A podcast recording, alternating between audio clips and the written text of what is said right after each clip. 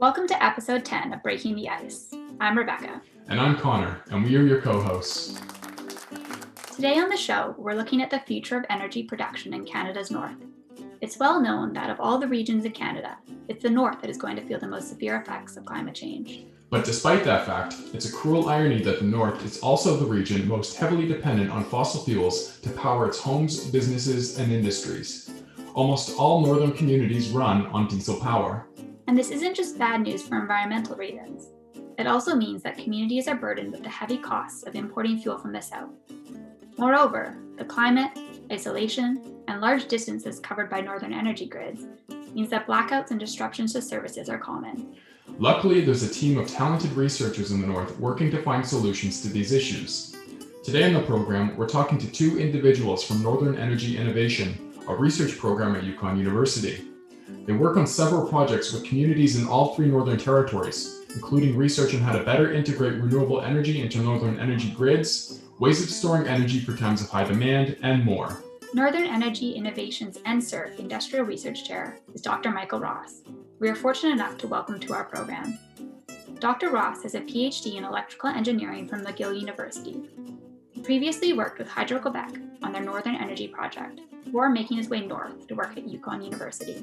He was also joined by James Tlen, a research assistant at Northern Energy Innovation. James grew up in the Yukon and has experienced the problems with energy in the North firsthand. We're excited for you to meet them both, so let's get to the interview.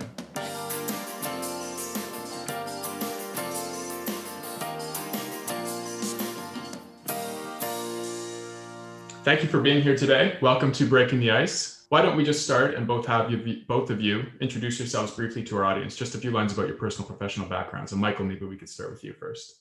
Sure, thanks. I'm Michael Ross. I'm the Industrial Research Chair in Northern Energy Innovation at Yukon University. Uh, my background is in electrical engineering. I, ha- I hold a Bachelor's of Applied Science, a Master's and PhD in electrical engineering, specifically focusing on electric power systems. Uh, I worked at the Hydro-Quebec Research Institute uh, and on the BCIT microgrid system before coming up north. And right now, I lead a research program out of Yukon U that works very closely with the electric power industries across the territories and also funded by the Natural Sciences and Engineering Research Council. And uh, James? Uh, yeah, my name's James Tlen. Uh, I'm a research assistant for Michael working at Northern Energy Innovation. I have a mechanical engineering technologist's diploma, and I'm currently pursuing a bachelor's of engineering. Thank you very much. Um, so the first question we'll just ask Michael is, what is Northern Energy Innovation, and can you briefly outline some of the work that you uh, do there? Sure. So I guess the best way to describe what we do is based on where the money is coming from. So our, our research is funded 50% by the electric power utilities across the territories and 50% from, like I said, the federal government through the Natural Sciences and Engineering Research Council. So what that means is our program is directed by the CEOs and the managers of the electric power utilities. So Yukon Energy Corporation, Northwest Territories Power Corporation, ATCO Electric Yukon, and Qulliq Energy Corporation. And together, the CEOs and the managers determine the research areas that are most pertinent for the northern energy industry but because we are working out of Yukon University and we are funded by the federal government, all the re- research that we pursue is meant to be openly available and accessible to the public. So while we pursue highly, highly technical research areas, we want to make sure that we advance the, uh, we want to make sure that our results benefit the North as best as we can. So while utilities, as an example, uh, are interested in integrating renewable energy into isolated diesel-based communities, we partner and work with the communities as well on their renewable energy projects to make sure that it can be installed in a responsible manner by going through all the technical analysis and addressing any concerns or limitations that may arise. We also look at novel technologies. For example, we have a project looking at electric thermal storage implementation in partnership with Yukon Conservation Society in Whitehorse to see if, if that can meet the needs of the Yukon. We are an isolated system in the Yukon. We're not connected to southern electric power grids and so power in has to equal power at all times. And in the wintertime, when we have a peak, we the Yukon Energy Corporation has to meet that peak. So maybe electric thermal storage can provide a means of charging at night when the when the demand is lower and then using that heat during the day when people want it the most. We're also working with Northwest Territories Power Corporation on a variable speed generator project to see whether or not this technology can not only integrate more renewables, but operate more efficiently over a wider spectrum of operation. We, are going through many other projects as well with beyond, beyond the meter demand side management, um, and, and even looking at how the integration of electric vehicles as they come to the north, whether or not elect, our electric power system can handle them without causing any issues. James, can you tell us a little bit about your contribution to the project? Sure, no problem. Um, right now, the biggest project I'm working on is um, the mo modeling some of the remote communities, their electrical grid. Um, Michael can correct me if I'm wrong, but I believe there are five different isolated microgrids in the Yukon. Um, we've done projects already in Old Crow and Beaver Creek. We're doing projects this summer in Burwash Landing and Destruction Bay. Uh, that's the community I'm currently working on. Yeah, I was I was just about to ask you about these communities. I wonder if you could talk a little bit more about the communities you're working in. How big are they? And I suppose we can't just put all the communities in the north into one basket. So the needs between them vary. So how how how are these communities different? Sure. Uh, yeah. So so you're absolutely right. Essentially, when you see one remote community, you've seen one remote community. They are all very different. They all have their unique challenges. Uh, as an example, we we've worked with uh, the Vuntut First Nation on the Old Crow Solar Project, and that's the only flying community in the Yukon. So the level of challenges of what they can incorporate is limited to either what they could bring up on a, on a plane with a small runway, or if and when they are able to build an ice road, when they could transport everything up there. So even the logistics of how, what can be implemented is very challenging. However, they do have to fly in their diesel, so it does become you, you get a better return on investment with implementing a locally sourced renewable energy project. Whereas if we look at Beaver Creek, that's along the Alaska Highway, that's the furthest west community in Canada. It is one of the one of the hotspots of stopping right before go, crossing into Alaska, and so yes, they do have a winter peak in terms of uh, demand for the community is highest in the winter when when there is no heat or light from the sun. But in the summertime, you, there is also a peak in the in in uh, in the demand, just because that's when the hotels are full with tourists coming through non-COVID times. Uh, and each community has their own ambition for a renewable energy project. Where, say, for example, in Old Crow, they implemented solar. Same thing for Beaver Creek. But in the the Kluane First Nation territory, Burwash Landing, Destruction Bay, that James talked about, they want to integrate wind in their system.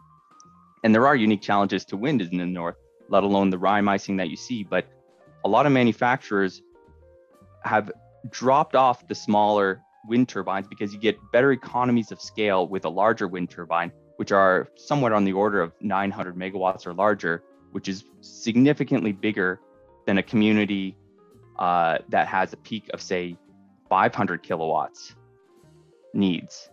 And when we deal with communities, it could range so far in the range of, say, for example, 8,000 in terms of uh, Iqaluit, or it could even be as small as 92, which is what is in Beaver Creek.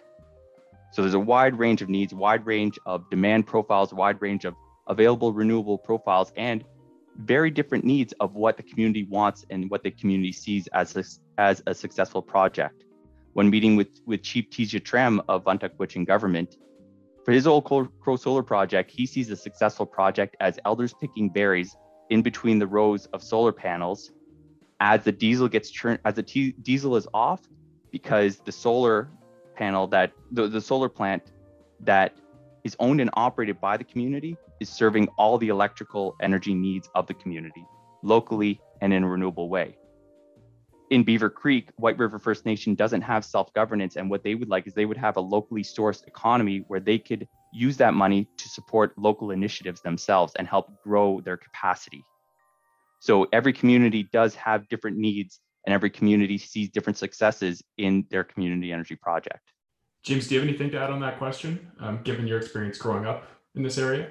I think Michael has eloquently said everything. Um, the only thing I would mention differently is size from community to community varies greatly. Kluane, Burwash Landing, Destruction Bay is one of the smaller communities, about 90 people to 150, depending on the time of the year.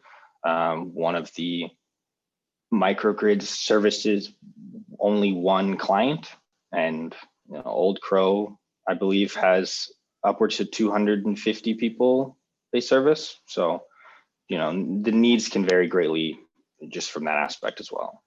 Um, Michael, this question we sort of had for you, but James, feel free to jump in as well. Um, we want to focus on sort of incorporating renewable energy into the energy grid. But before we sort of jump into that, we're wondering if you can sort of lay the groundwork for our audience and tell them what energy in the North consists of now. What are the main sources of power? And what are some of the main problems that Northern residents face at the moment? So, in the North, like I said, there isn't a single electric power system that's connected to the North American grid. And that, that means a few things. Uh, one, we do not have any import or export capability, so everything needs to be done locally. But not only that, we need to make sure we have the necessary controllability and reserves so that as the demand changes, if we if we look at Ontario as an example, uh, the independent electricity system operator, and if you go to their website, you could see what the demand profile is, and you could see what the prediction is. When you have a community of 90 people when the school comes online, that's a big jump in the demand. Whereas if a school were to come online in Toronto, you wouldn't necessarily see that big of an influx. So you have a lot more volatility and there's a lot more uh, issues with regards to predictability of the demand. And, and we need to make sure that if we have to make sure if we have to make sure that power in equals power out at all times, we are able to have controllable, dependable resources. So Throughout the north, we have three hydro grids, so three high voltage systems that are essentially powered by hydro generation. We have one in the Yukon and two in Northwest Territories, one north of Great Slave Lake, one south of Great Slave Lake. Other than that, there are 55 communities throughout the territories that are exclusively powered by diesel or thermal. There are a couple natural gas powered communities, but it's it's almost uh, it's almost exclusively diesel. But some of the challenges that we have in the north is a power outage down south is an inconvenience, whereas in the north, it can become very critical very, very quickly. In 2016, I believe, there was a, a fire in the Pangnirtung diesel plant in Nunavut, and Northwest Territories Power Corporation flew in by helicopter, well, flew in a diesel generator into the community to make sure that the community maintained uh, power, or so that the Qulliq Energy Corporation could maintain power to their community. And that one day cost them $8 million. We, we don't have economies of scale in the North. That's one of the main challenges. Are the if the territories were a country, it would be the 12th largest country in the world. And we have less population density than the Sahara Desert. And so, and when you have such high reliability requirements, you want to make sure that you could depend on whatever system you, you use for electricity. And especially in isolated systems where you cannot, it, it, it economically doesn't make sense to connect them through a transmission system just because it's so, they're so far apart from each other. As an example, in Nunavut, Nunavut is literally twice the size of Ontario with 25 communities. So when you don't when you can't connect them electrically and when a lot of renew, locally sourced renewables such as wind and solar can be viable but they are intermittent. You can't tell the wind to blow. You can't tell the sun to shine. That that creates some additional challenges with integrating and that's what our research program is intending to do is to explicitly identify those challenges see in each and every single one of the community because we can't make a generic statement. Every community is different. Study every community that wants or, or work with the community to study how much renewables can you integrate in a responsible manner because a power outage if you if you install solar and there are 30 more power outages a month that's not a good news story for the community or the utility so see how much renewables you can integrate identify what are the barriers that are preventing a larger amount of renewables to be integrated and making sure that the community has as much background and information so that they can make a responsible, informed decision that is in their best interest. Yeah, I just want to pick up on something you mentioned about the problems that come with blackouts. And I want to direct this question to James because having grown up in the north yourself, I'm wondering if you have any personal experiences with problems coming from energy and electricity or blackouts. Um, yeah, absolutely. Uh, blackouts uh, are a general issue. Um, they don't, depending on where you live on a transmission line, like more near the end and, and how up to date the infrastructure is, you can see blackouts happening maybe, you know, once a week. Once a day has become a little less common, but if you know, we I remember specifically we lost power in the middle of, you know, the winter once, and we didn't have a wood stove in our house, so we just had to we had to leave, go somewhere else, because uh, we couldn't we couldn't heat the house. Um, blackouts are an issue. Power surges are another issue. Reliability on the lines isn't always the best. So with power surges, you get a lot of interference uh, with electronic device, electronic devices. Uh, I remember once we had our home computer, the power supply on it fried because of a random power spike. Yeah, thanks for sharing, James. It's so helpful to hear from sort of a firsthand perspective. I know it always brings some life to stories, and we hear facts and figures so much. So thanks for that. I wanted to uh, build off something that you were um, mentioning, Michael, about sort of the reliance on diesel. And I think we hear about that a lot the reliance on diesel in the north um, as being such a big problem. And I sort of wanted to learn more about why that is a problem. You sort of alluded to the fire in the diesel plant and the extreme cost of making sure that that community had power. Um, and I'm curious if this sort of reliance on diesel, a main issue is that communities aren't self-reliant. It relies on a lot of imports um, and in emergency situations like that, something coming in to help. So I'd be interested to learn more about why diesel power is seen as such a big issue in the north. You're absolutely right in terms of self-reliance is a big issue um, where we are dependent on fossil fuel coming up to the north to power what we need. I mean, it's in a lot of ways, it is, there is no golden key solution. If there was, everyone would do it. it would be no brainer. I mean, yes, people could talk about uh, uh, conspiracies, and I'm not saying conspiracies don't exist, but the reality is it's always a trade off. If there was a more, if there was a locally sourced, economically uh, inexpensive and and reliable resource, we would almost have to go with that with that route. But because there isn't, there's a trade-off between a reliable, controllable fossil fuel source versus renewable sources and the costs therein. So there is an issue with reliability where we in we in the north want to be self-sufficient. Not it, it, it's not always a matter of pride. Sometimes it's a necessity. So last not this past winter, but the winter before, there was an avalanche down on the South Klondike Highway that was bringing in uh, liquefied natural gas for Yukon Energy to, to, to use to meet our winter peak. This came out after the fact in an ATIP report, but we were one day away from not being able, or Yukon Energy was one day away from not being able to meet the winter peak and it got pretty cold last winter. It was it was uh, down to minus it got minus 35, minus 40, and that one avalanche by having that dependency on imported fossil fuel was a really close call into the entire Yukon that's connected to the integrated system. I believe Michael that year, Watson Lake was the coldest place on Earth at minus 50 degrees. They were colder than Mars yeah, that's right.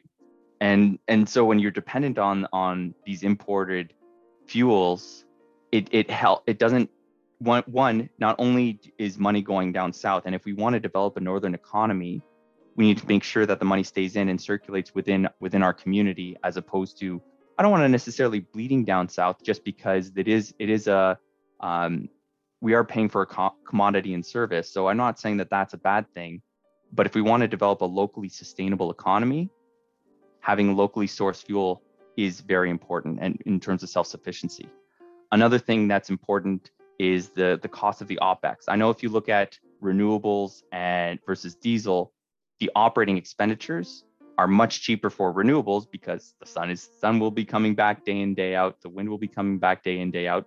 Not as predictable but it will it's it will be coming back. Whereas fuel unless we have that continuous supply getting shipped up it won't still be continuing. Another aspect is is the climate change aspect of it. And we in the north are experiencing climate change uh, twice the rate of people down south. And it, and it's very very evident when you're in high permafrost areas where the permafrost is thawing because of the effects of climate change and you see a lot of buildings and a lot of infrastructure that's sort of sinking into the ground. We have a school up here in ross river that is sinking because they because of permafrost is thawing and so when per capita in the north we are emitting more carbon emissions than anyone else in Canada just because we are so reliant on that in order to sustain our our livelihood even in terms of heat in the winter time. We want to make we want to be proactive and we want to change things for the better. And so this is an opportunity for us to do so i think that's i think the point you made about building an economy in north is, is really key because uh, that i think that's where renewables renewables obviously come into it because then you control the resources themselves. You control the uh, the means of production, I suppose. But I'm wondering why is it so difficult to incorporate renewable energy into the northern energy grids? What are the challenges and the barriers faced by that? Uh, maybe James, you could lead us off with this question, and then uh, Michael, you could bring it home. Um, we talked on it earlier. It's a large, large part of it is the remote communities. Uh, Old Crow is a fly-in community only.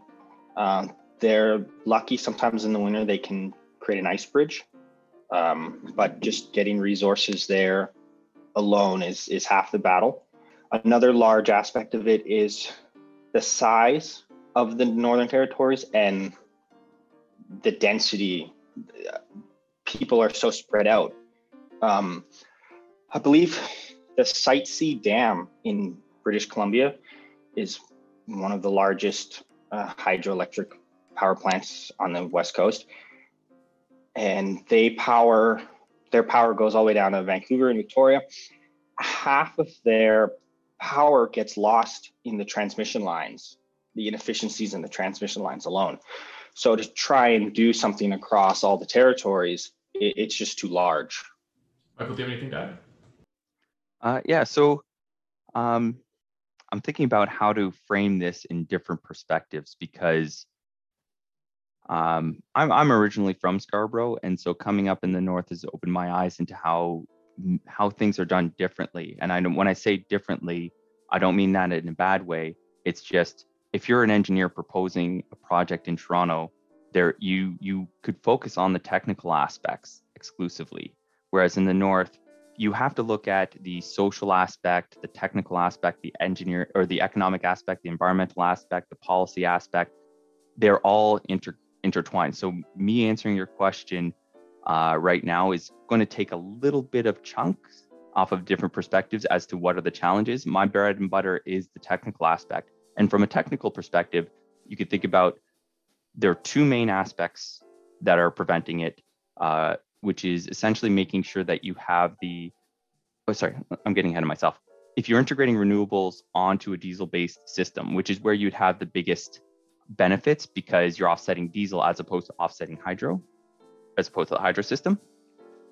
But with diesel generators, you need to make sure that you have enough up and down reserve so that if the if there was a sudden gust of wind or if let's just say the sun, the wind were to die down, the diesel generators are still online to make sure that what when you plug into your outlet at home, you still see 120 volts, 60 hertz. Much to what James was saying earlier about about power surges, you want to make sure that they, those could be mitigated. And it is the utility's responsibility. No, it's not just sorry, not just the responsibility. It's their mandate to provide safe, reliable power to their customers. So it's their job to make sure that you do connect at 60 hertz, 120 volts. And when you add in a whole, if you add in an uncontrollable resource, and when I say uncontrollable, like I said, you can't tell the wind to blow, you can't tell the sun to shine, it adds more volatility and more risk into the system. So from when integrating into isolated systems, what we're finding the two biggest issues are the reserves, making sure you have sufficient reserves with the diesel generator that's online and able to respond instantly, as well as minimum loading constraints, where a diesel generator below 50% of its of its rated capacity, its efficiency significantly drops off. And so it's not good to operate the diesel generator below 50% of its nameplate rating. Um, one question I had sort of builds off that topic of demand. And I think demand is something that I know I take for granted of, I don't really put a lot of thought into. Um, and I think it's really interesting to think about how we can accommodate for periods of higher demand versus periods of lower demand. Um, we see that you're doing a project looking at electrothermal storage and how that can be used to store energy for periods of, say, higher demand. Can you tell us a little bit more about what this looks like and what this means? Yeah. So so right now, actually, most homes in the Whitehorse area, this electric thermal storage project is predominantly focused in Whitehorse, although we want to see how it could work in even remote communities that are integrating renewables or or in Northwest Territories on their hydro grids. But most heating in Whitehorse is done with with oil heating. Just there is there is some uh, uh, stoves for for for wood heating, but most of it is oil and we get it shipped up. And that is good for the electric system. If we just look at the electric system, it's good because that doesn't increase the peak for electric heating demand. But new homes and new installations are almost exclusively going with electric heating as their primary source for heat. But that's causing an issue because when we do have a winter peaking issue, as an example, this past winter, Yukon Energy and Yukon government spent $4.1 million renting diesel generators that they only intend to use for 20 days, let alone the fuel.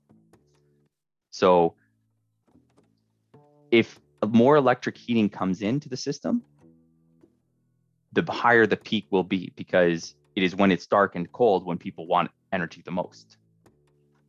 So the idea between for an electric thermal storage unit is it is still electrically heated, but instead of having your electric baseboards on when you need the heat, you use the electric heating to heat ceramic bricks. So there are these bricks that are enclosed in the heating elements that could store the heat for 24 hours. It's sort of a diurnal technology.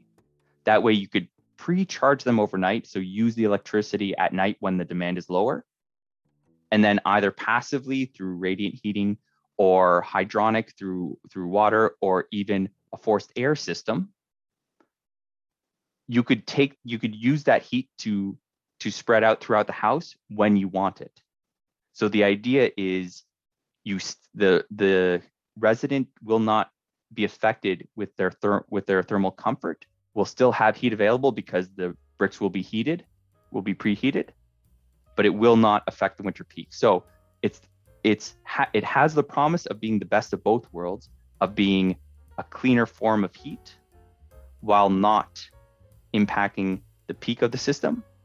But right now, that's one of the projects that we are pursuing right now is to investigate from a scientific standpoint of does it actually meet its promise, and does it actually meet the needs in the north. And so, what are you finding so far? Is it living up to the promise? Uh, so, so there were some installations of electric thermal. There, there are approximately uh, 40 participants from U- with Yukon Conservation Society. Um, I believe that there are about a dozen participants that have the electric thermal storage units installed. And so this summer, we're hoping to get a lot more, uh, or by we, Yukon Conservation Society is, is hoping to get a lot more installed. But we just had the one winter of baseline data to to record, so we can't make any conclusive recordings just yet. Uh, but there are interesting anecdotes with regards to the installation, let alone with the with the technology. I could give you a, an example of one of the interesting anecdotes is when installing the, these electric thermal storage units, the local utility ATCO Electric Yukon, which does the distribution in in Whitehorse, they're finding that they have to upgrade their infrastructure in order to meet the demands of an electric thermal storage unit. So ATCO essentially sizes their transformers to the residents, assuming that not everybody will have all of their circuit breakers at maximum capacity and on at the same time. So as an analogy, The water pipe coming from the city into your neighborhood isn't assuming that everybody's pipes are on at the same time because it gets really expensive if that were if that were to be designed for and it would be an underutilized asset.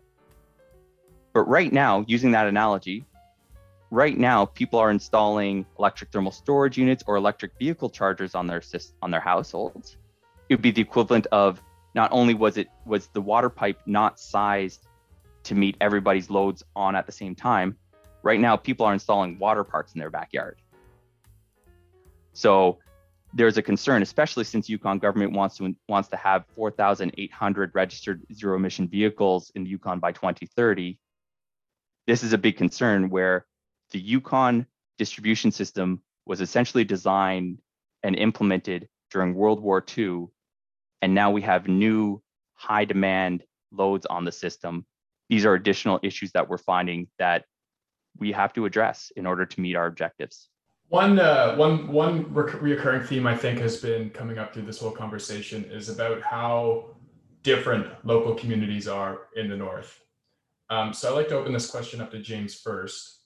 And when you're working with these local communities, how do you go about taking the needs of specific communities into account and building those community relationships while you're doing your work? Community engagement is a very large um, mandate that NEI is always striving to uh, achieve. Um, I believe Michael has almost you know weekly meetings uh, or is in contact with the communities whenever anything needs to be discussed. Uh, we are in the process of trying to set up a community walkthrough in in one of one of our communities projects we're doing um, to confirm if the electrical grid data that was given to us by the power utility is accurate. Uh, a large part of that right now is dealing with COVID, uh, how many people they want to bring in the community, arranging with the community and the power utility uh, a proper date so that everyone can come out there. And we are fortunate sometimes when we can drive there. Um, whether it's within a day's travel from Whitehorse or whether you have to fly or go into another territory. Uh, every community, like we said, has different needs, and essentially just an open line of communication with them almost at all times is is how we try to accommodate their needs. Yeah. So so exactly what James said in terms of we want to make sure that we meet their needs and we have to we have to put that as a priority. And sometimes that's a challenge where we have funding to do X, but the community wants to do Y. And the reality is is that we have to make sure our priorities are aligned appropriately. And there are fantastic resources out there in order to make sure that the work that you're doing actually meets the community's needs. For example, Inuit Tapiriit Kanatami has a, an Inuit strategy on research, a document that I would highly recommend everybody read. And there's a recent peer review article from uh, members of, of Kluane First Nation of Towards Reconciliation 10 Calls to Action to Natural Scientists Working in Canada. Uh, if you read these calls to actions, they're almost common sense, but not everyone follows them. And what I mean by that is the priorities are misaligned. Everyone within Northern Energy Innovation has had opportunities for personal and professional career growth, but have avoided that in order to make sure that it meets the community's needs. And as an example, when we were working on the uh, Arviat Clean Energy Project uh, with, with the hamlet of Arviat and NR NRStor, the wind turbines had to be located four kilometers away from the airport. That's that's NavCan rules. But that's close to where a lot of hunters and trappers had their cabins. So we so NRStor had to do a proper community engagement, not just meeting with elders in the community, making sure that it's respected, making sure that it's integrated, but also understanding that the hunters and trappers are affected by this and they have a big there, there's a big uh, um, presence from the hunters and trappers organization making sure that they have approval of the project making sure that even if you wanted to incorporate wind into the community and even in, from a technical standpoint from an economic standpoint it makes sense if the community doesn't want it in their community they have you have to respect that it's not a matter of convincing them one way or another making sure that the community can make a decision, can make an informed decision, and respecting what the decision is is a is big important is a big importance for these projects. Thanks, Michael. I think yeah, touching on the time it takes to do effective and proper community engagement is something that is often forgotten or is put into plans at a much smaller scale than it needs to be. So acknowledging that it does take time to build these relationships and that's important. And just because a project ends as well doesn't mean that relationship has to end there. Uh, sort of connected to what I think you're starting to talk about is finding people in the community to help with the skilled labor that is required. I know a lot of the times in like mining projects, we often import laborers in who are specialized in a certain area. And I know we recently did an interview with some architects um, in Yukon, and they said one of the key problems they found was that they couldn't find the skilled labor they needed in the community. And they'd love to hire people in the community to do the work, but they're just not there. Um, is this a problem that you've sort of run into while working in these small communities? I know, as James, as you mentioned before, there's communities as small as 90 people. Skilled labor is definitely has always been an issue. Um, I think what it comes down to, though, is are you willing to teach the local community? Um, a lot of the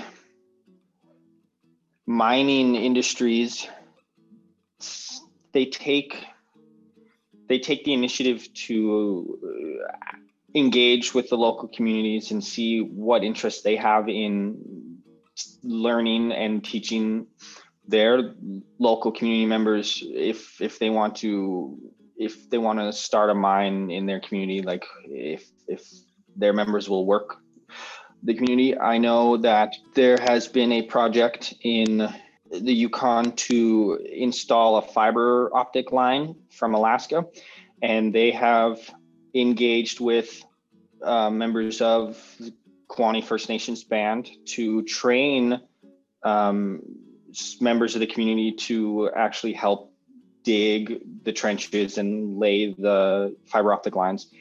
So to go into a community of 90 people and expect there to be skilled laborers who know how to install a wind turbine or run maintenance on solar panels it's a little oh, closed-minded but to offer them the opportunity to learn to, to teach them i think there's a, a want. The communities would be willing to do that I, I think Michael would probably have some words to say on that. Yeah, James James is absolutely right. There's a every, every community that we go in, there's there's a uh, an interest for for developing that capacity locally and and ensuring that could stay within the community. From from our research standpoint, we're still trying to balance our the technical rigor and the jargon that we use with it being with our results being accessible by the community. As an example, if I call a light bulb a shiny, glowy, round thing, it might not be interpreted as we know what we're doing to the utilities who require that technical rigor.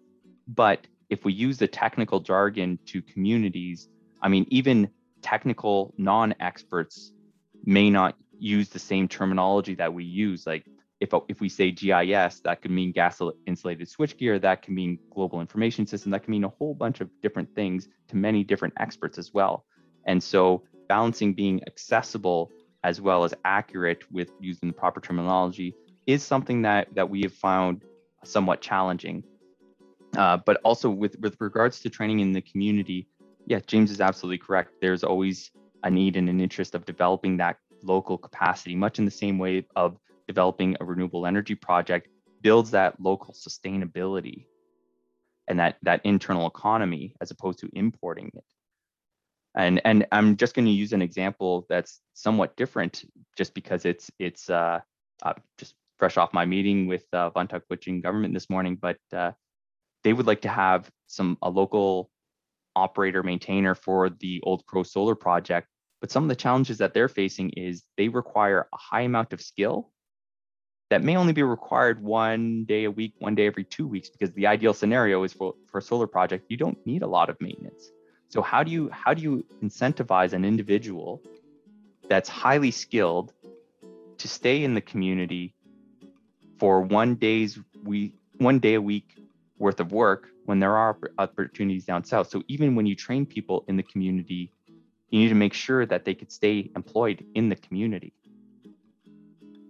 And so there are additional challenges to not just training people, but making sure that that they have enough capacity and enough jobs to stay. So in your overall research, in your overall research, especially with integrating renewables into northern energy grids, I'm wondering how does Canada compare to other Arctic countries in this regard? Have are there other Arctic countries who have done uh, significant research on how to incorporate renewable energy into their energy grids? So interestingly enough, uh, well, like I said before, once you've seen one community, you've only seen one community, and there are a lot of a lot of research programs that are investigating this. But you could look at, uh, say, for example, Iceland that has geothermal opportunities right at their fingertips. It's different sets of challenges, different sets of solution. There are, and wherever you go, wherever there are diesel generators, there are restrictions and limitations. Each utility does require to provide safe, reliable power to their customers. But to say that one solution, even even the Old Crow Solar Project, probably isn't the best solution for other communities, and just like the Beaver Creek Solar Project, probably isn't the best solution for other. There are unique considerations in every community. So what we, the best thing that we could do is look at case studies and look at the holistic context as to why this solution makes sense, what was good, what was bad, what are lessons learned. Uh, even meeting with Vuntut government, they want to reach out to everybody and let them know of the lessons learned and the struggles that they had to overcome or the things that they wish that they had known from to begin with so other communities don't fall through the same barriers because every community will inherently fall through their own unique challenges and barriers but it, but there's no point in relearning the same mistake.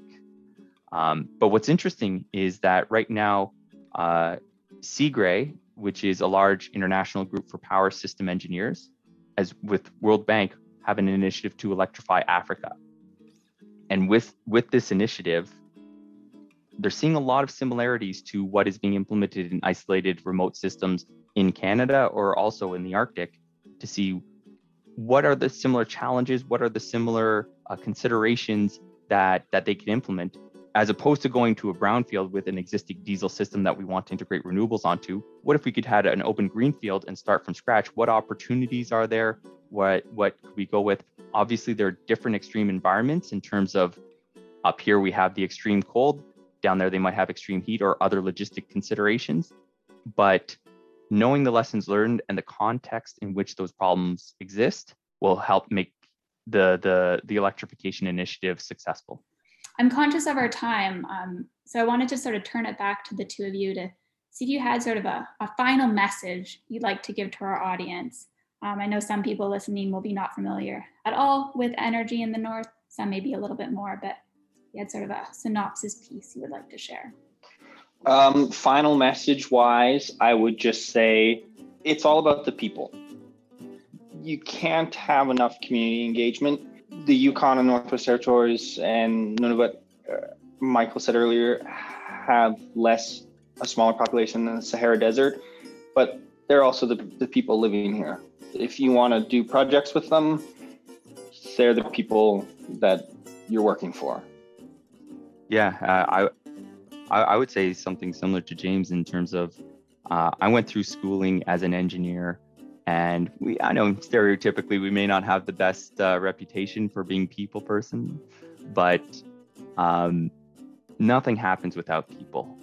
And it's very important to make those connections and to ensure that as you move forward, if you work in the North, and don't get me wrong, there's no shortage of problems to, to, to address in the North, and we're open and receptive to people who want to help out and develop those win-win scenarios because th- that can happen but make sure that